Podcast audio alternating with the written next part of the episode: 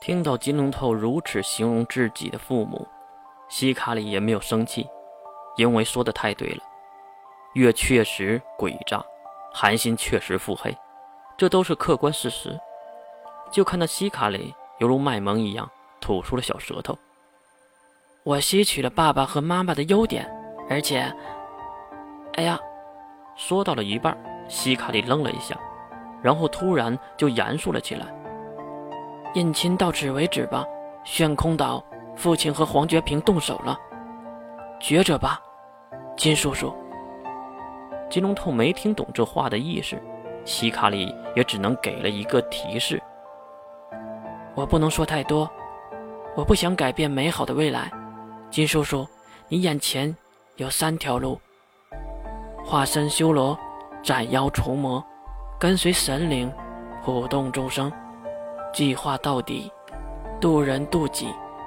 不知道为什么西卡里要打这样的哑谜，可能也是不敢说的太直白。就看西卡里双手合十，瞪大双眼，选吧，我送你们去炫空岛。啊啊！世门惊讶地喊了一声，毕竟这里离太平洋中心可不是一般的远。再想想西卡里是月的女儿，又感觉很正常了，就闭上了嘴。再看金龙头正在疯狂地思考着，这个时候，一旁的蓝田慧儿竟然开口了：“龙头哥，我也给你一个提示吧。”这个陌生而又亲近的称呼是金龙头第一次听。他此时也是看到蓝田慧的脸上是对自己那种亲情的眷恋，他应该也舍不得这些人。说吧，月的替身都是残月的养子养女。但是现在都被赶尽杀绝了。曾经在圣人庭院逃跑的那个，也死掉了。啊！即使是金龙透，也没明白这云里雾里的话题，为什么要在此时说起这样的话呢？紧接着，蓝田慧又说道：“我和李月各占月一半的记忆，这个是复活系统的漏洞。”为了弥补这个漏洞，太平山的夏雪派出了自己的关门弟子米娅，但是被李月杀死了。然后呢？金龙透的追问没能得到答案。喂，你们能不能说的明白一点啊？这个关键的时刻怎么还能让我们猜呀？不是，我说，这黄觉平如果和月的战斗结束了。是不是马上就要召唤进化了呀？世门已经吐槽了全部内容，完全不懂为什么他们还要打哑谜呢？蓝年慧没有作声，保持了沉默。而释放神力的基卡里还不错，回答了世门：“世门大伯，不是我们要打哑谜，是我们也不知道哪条路是对的，只能客观的说出事实，不能带有任何的个人思想在里面。”不然就变成我们的选择，而不是你们的选择了。哑谜也好，暗语也罢，都是背诵历史的碑文，而不是陈述我们的想法和看法，懂了吗？世门听懂了，他明白过来了。西卡里的意思很简单，就是说他们提供的情报中不能带有自己的感情，所以只能陈述客观事实。说白了，就是说的越少越好。你们理解到什么程度？就去执行到什么程度，这样对历史的改变也是最小的程度。这边的金龙透仿佛是参透了天机一般，就在世人和两人对话的时间里，他已经想通了一切。就在此时，一声呼喊在门口传来：“报，教皇大人急召金主教议事。”金龙透跑到门口，推开了门。士兵好奇地抬头，看到屋内的金光闪烁，有点懵。什么事儿？你知道吗？士兵愣了一下，将目光收回，然后点头。回主教，是大事儿。魔法阵营传来消息，九大国家的高手应聚集太平洋的炫空岛周围，滨海地区也全是人类盟军的能力者。包子史无前例的进入了沉浸状态，不再攻击我们。大人们觉得如此的平静，应该是有什么大事要发生，还是请金主教速速的和教皇商讨对策。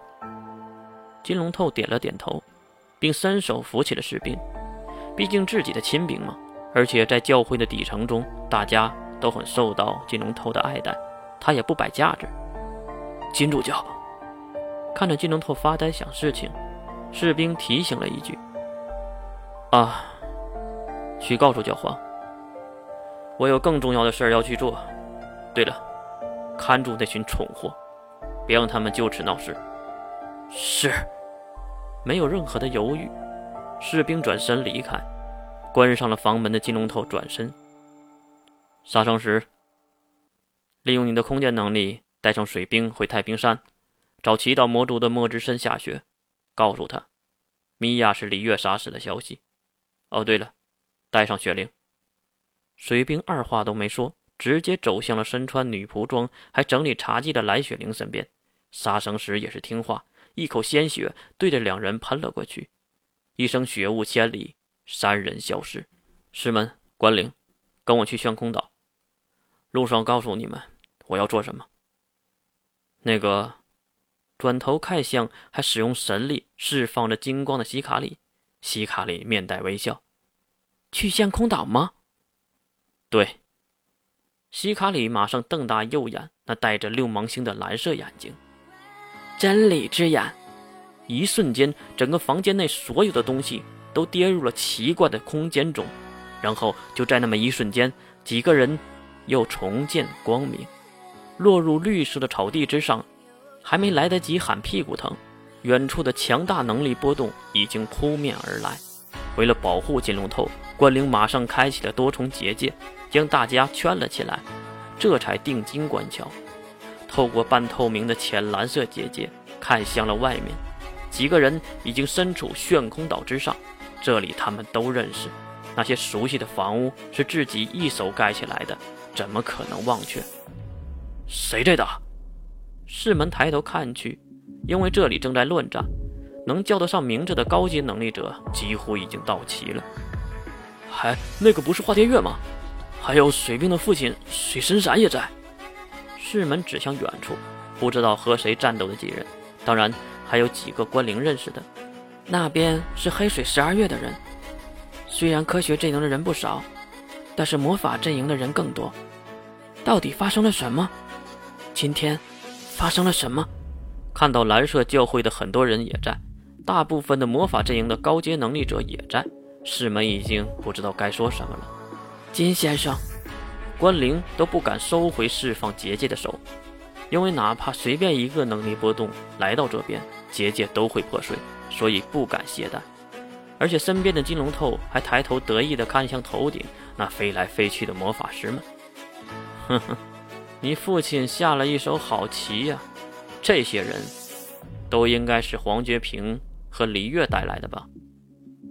应该是，没给出绝对的肯定。西卡里也是看向远处的战场，他关注的可不是使命之徒和战斗的魔法师们。而是和自己父亲动手的黄觉平。